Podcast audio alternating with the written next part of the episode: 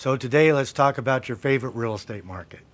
And I'm joking because I know your favorite real estate market 90% of the time is the one you can drive to easily in usually less than 20 minutes. People think they have to be there. Look it, you don't. What you want to do is retire well. If you're in a market that happens to be one of the best markets in the country, well, then you're just lucky that you're staying home.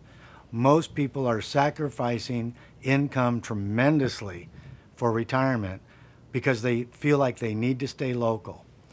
Let's first admit that we're not all real estate tycoons that have been investing for years and years. So just because you're local doesn't mean it really helps you. Are you a management type? Do you really know how to manage? Does it really matter that you're the one filtering the new tenants? It doesn't. Does that 7, 8, 9, 10% management fee really make the difference? You probably shouldn't bought that property if, you, if it makes that big a deal. What you're trying to do is get high quality locations in markets that have passed the sniff test for the macro analysis. And that macro analysis takes into account the economic facts regionally. You can look at San Diego all you want. Anybody who invests there is taking their retirement in their own hands and being pretty cavalier about it. But San Diego's not the Lone Ranger.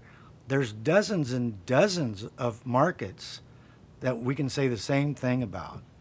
Now, I love Texas. Does that mean that's the only market that makes sense to go in? Of course not. I just think that's the number one market, and it's pretty far to get to number two. So that's where I put most of my clients.